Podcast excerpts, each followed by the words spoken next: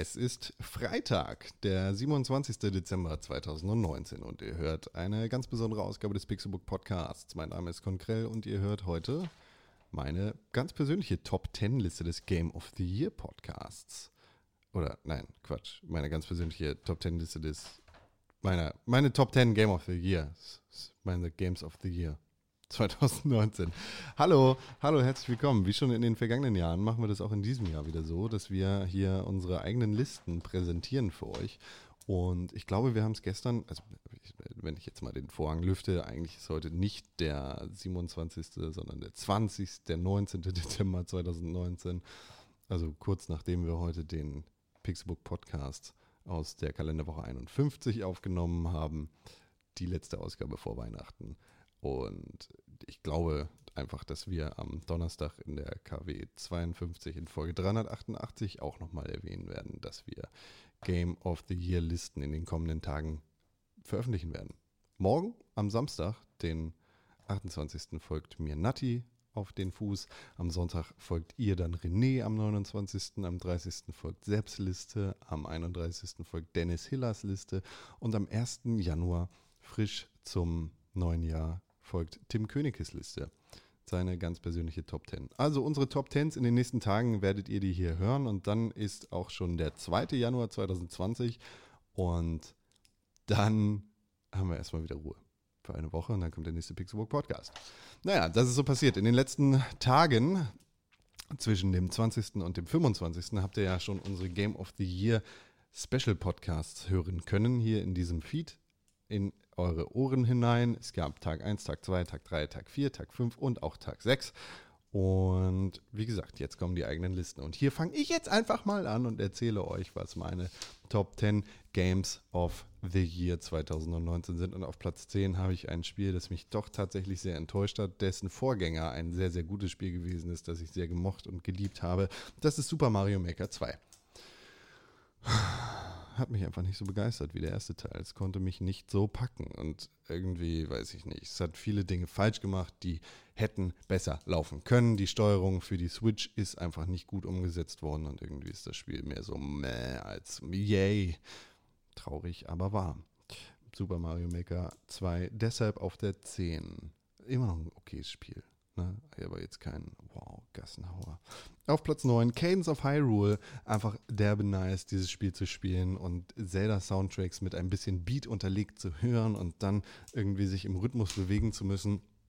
Das macht Spaß. Das ist derbe nice, das ist super geil und ist einfach, ich weiß nicht, Rhythmusspiel plus Zelda-Musik plus nice. Gleich Turbo nice.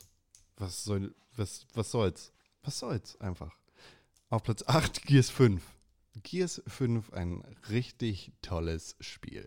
Nach Gears 4 war ich so ein bisschen demystifiziert von der Gears-Reihe. Gears 1, 2, 3 sind drei ganz, ganz tolle Spiele, mit denen ich sehr, sehr viel Zeit sehr, sehr gerne verbracht habe. Einfach, das ist der Proto Third-Person-Cover-Shooter mit äh, Maschinengewehren, die Kettensägen vorne dran haben. Einfach, boah, geil.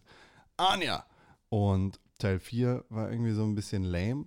Da hat man, äh, wie heißt er? Keine Ahnung, den Sohn von Marcus Phoenix, dessen Namen ich gerade nicht mehr. So ein wichtiger Charakter ist das. Gespielt, der dann in Teil 5 wiedergekommen ist, mit dem man dann irgendwie eine Mission oder zwei, drei Missionen gemacht hat und dann war auch schnell wieder vorbei. Und dann kam das Spiel so richtig in Fahrt. Und Gears 5 hat sich getraut, irgendwie Gears einfach mal ein bisschen aufzubrechen. Ist jetzt ein Open-World-Spiel mit, mit dem Schnee, ist nicht mehr ganz so grau und braun, ist immer noch grau und braun, ist viel weiß mit dazugekommen, sieht aus wie ein Gears-Spiel im Schnee und ist, ist einfach derbe nice. Weil Gears of War war schon immer geil. Gears 5 ist immer noch geil. Es ist der beste Third-Person-Cover-Based-Shooter, der dieses Jahr rausgekommen ist. Fight Me. Und es ist nice. Ist turbo nice, deshalb auf Platz 8. Und auf Platz 7, Afterparty. Ein sehr, sehr schönes Point-and-Click oder wie René Deutschmann sagen würde, Click-and-Point-Spiel.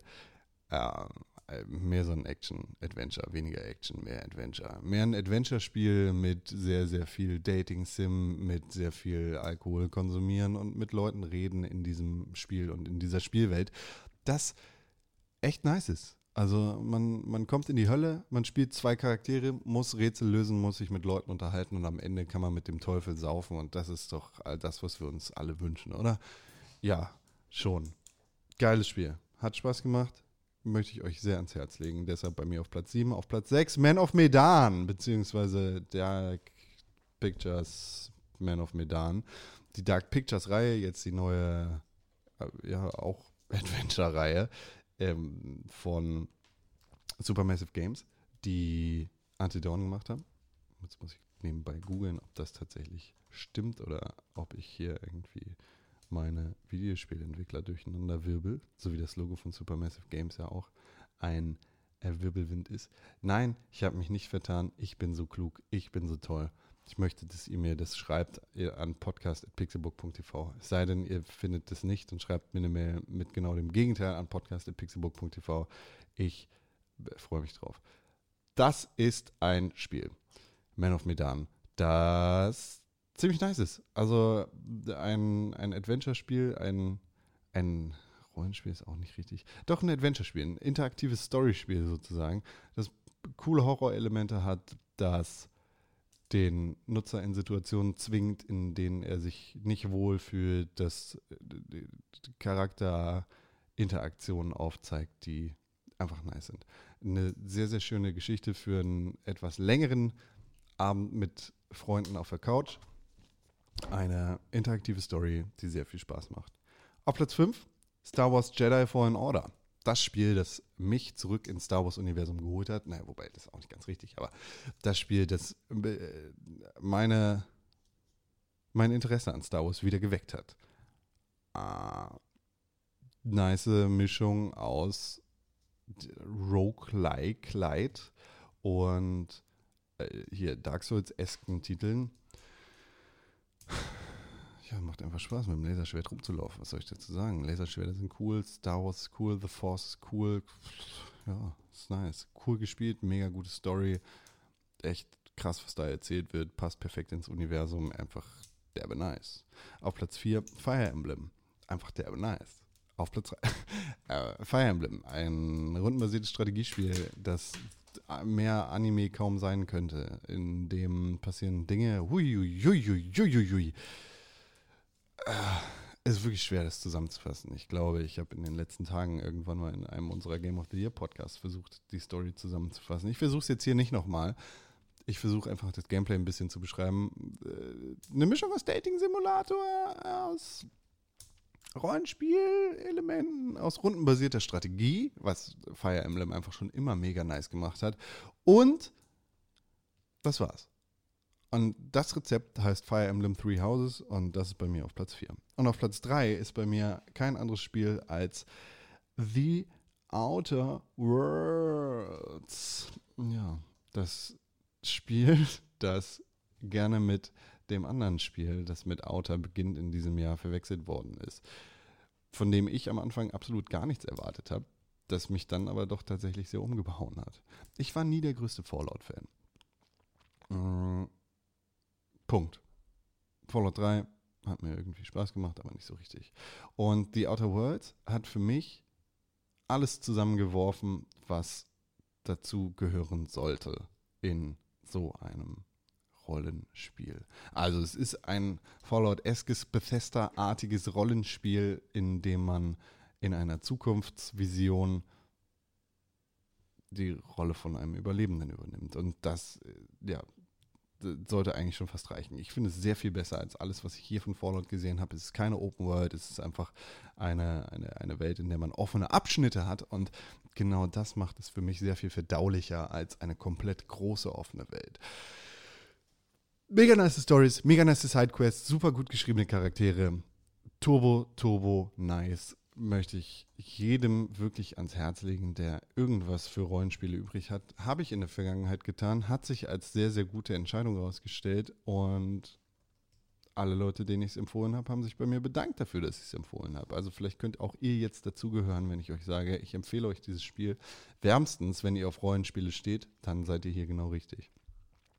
Auf Platz 2, das andere Spiel, mit dem man Outer, The Outer Worlds vergleichen könnte, oder beziehungsweise verwechseln könnte, es ist Outer Wilds.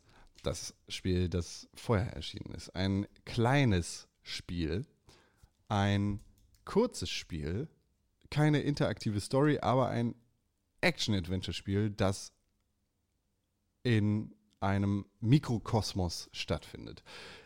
Es gibt unterschiedliche Planeten in Outer Wilds, die man bereisen kann. Es gibt unterschiedliche Rätsel, die verteilt sind auf die unterschiedlichen Planeten. Und es gibt ein großes Rätsel, das verteilt ist über das gesamte Mikrosonnensystem, in dem Outer Wilds spielt. Outer Wilds erzählt eine Groundhog Day-eske Geschichte, die immer wieder und immer wieder und immer wieder von vorne beginnt. Dabei aber keinesfalls nervig wird. Es sind Rätsel in diesem Spiel, die gar nicht mal so kompliziert sind, sondern einfach viel mehr Zeit verlangen. Und dadurch wird halt diese Groundhog Day Schleife einfach nur bestärkt und verbessert. Und das, was man am Ende an Rätseln in diesem Universum lüftet, das macht die ganze Reise worth it. Also ein. Ich glaube, man kann das Spiel innerhalb von weniger als einer halben Stunde durchspielen. Ist, ist wow. Also es ist wirklich tatsächlich, es ist richtig wow, weil es ist ein Mini-Sonnensystem geschaffen worden in Outer Wilds, das einfach, ähm, das einfach Spaß macht, das richtig schön ist, das Angst macht, das Beklemmung macht, das äh, ja, es ist richtig, es ist richtig toll. Es ist wirklich richtig toll und ist toll. Es ist einfach toll. So, fertig. Ciao. Ähm, ja, das Universum lebt 22 Minuten, habe ich gerade nochmal auf Wikipedia der freien Enzyklopädie nachgelesen. Und auf Platz 1, nicht zu verwechseln mit meinem Platz 3 Outer Wilds und meinem Platz, nein, Outer, wie Outer Worlds und meinem Platz 2 Outer Wilds, Call of Duty Modern Warfare das Reboot der Reihe, was soll ich da großartig zu sagen? Ist ein verficktes Call of Duty Spiel. Ach so, Call of Duty Modern Warfare. Ich weiß gar nicht, ob das Publikum auch bei allen anderen dabei gewesen ist, aber das Live-Publikum ist auf jeden Fall hier bei mir mit dabei gewesen. Ich habe sie mir jetzt nochmal schnell eingeladen. Äh, wow. Call of Duty Modern Warfare. Es ist ein Call of Duty. Es ist ein verficktes Call of Duty. Es ist Modern Warfare. Es ist einfach, wow, Krieg, wow. Pff harte Themen angesprochen, äh, ein bisschen Gesellschaftskritik, wenn man gutwillig sein möchte. Aber vor allem, das ist ein Call of Duty. Krasses Gameplay, krasse Sounds, krasse Optik. Wow. Wow, wow, wow, wow. Die Story, die dieses Spiel mitbringt, ist krass, lohnt sich, ist ein Action, Action-Kino das da irgendwie fünf Stunden rumballert, das dann, wie gesagt, auch ein kleines bisschen was zu sagen hat. Das eine, eine Story mitbringt, die ein bisschen zum Nachdenken anregt, hm, das aber vor allem einen Multiplayer mitbringt, der so krass ist, wie seit Call of Duty Modern Warfare 2 kein Call of Duty ähm, Multiplayer mehr ich, weiß nicht, ich habe, glaube ich, gar nicht so viel Zeit mit dem Multiplayer verbracht, wie ich jetzt zum Beispiel mit Overwatch verbracht habe. Aber es ist ein Spiel, das mich immer wieder reinzieht, das mich jede, jede Woche mindestens einmal vor die Konsole zieht. Und das ist halt schwer. Also es ist wirklich schwer, das zu schaffen bei mir, weil ich ja einfach äh, viel zu tun habe.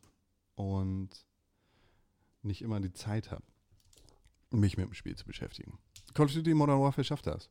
Und das mit einem so butterweich geilen Gameplay. Hut ab. Call of Duty Modern Warfare. Ein gelungenes Reboot, ein starker Kandidat, ein nice. Einfach nice. So.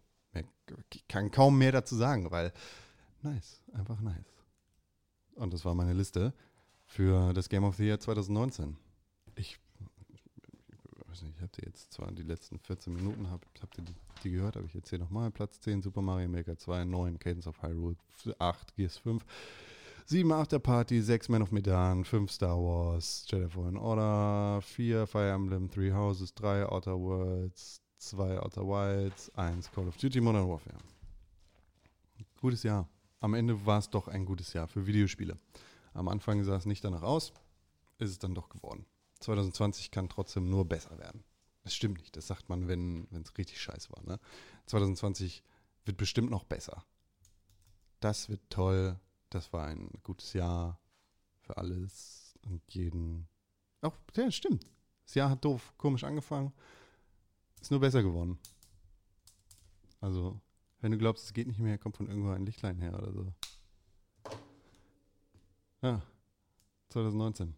Spannendes Jahr. Verrücktes Jahr. Ein ereignisreiches Jahr. Und hoffentlich auch bei euch am Ende ein gutes Jahr. Bei mir auf jeden Fall. Spätestens am Ende ein gutes Jahr. Und jetzt gehe ich.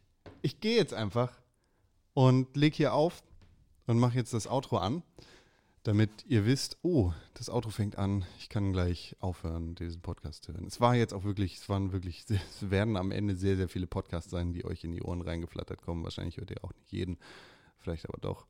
Wenn ihr es getan habt, dann schreibt eine Mail an podcast.pixelbook.tv. Wenn ihr es nicht getan habt, dann schreibt eine Mail an podcast.pixelbook.tv. Wenn ihr uns irgendwas zu sagen habt, dann schreibt eine Mail an podcast.pixelbook.tv. Wenn ihr uns irgendwas zu sagen habt, dann schreibt eine Mail an press4games auf Twitter oder pixelbook auf Instagram. Ihr findet mich da unter adcon13. Äh, oh, wow, wow, wow, yowie, wowie. Das ist, uff. Danke. Ihr findet mich auf äh, Instagram und auf Twitter unter @conkrell. Der andere Name ist schon lange beerdigt. Jesus. Uh, Ed Konkrell. Ihr findet meine zwei Kollegen, die hier normalerweise mit mir zusammensitzen, Ed Tim Königke und Ed René-Pixelburg, auch auf Instagram und auf Twitter unter genau diesen Handles. Uns zusammen, wie gesagt, Ed Press for Games auf Twitter, Ed Pixelburg auf Instagram. Die allerbeste Möglichkeit, wie ihr diesen Podcast unterstützen könnt, das sind fünf Sterne auf iTunes und eine positive Rezension. Wenn ihr das nicht machen wollt, dann empfehlt uns halt irgendwem anders. Oder abonniert uns auf Spotify oder sonst irgendwas. Auf jeden Fall wäre es schön, wenn ihr wieder einschaltet. Morgen zur nächsten Game of the Year Liste und sonst nächsten Donnerstag zum Pixelburg Podcast. Auf Wiedersehen!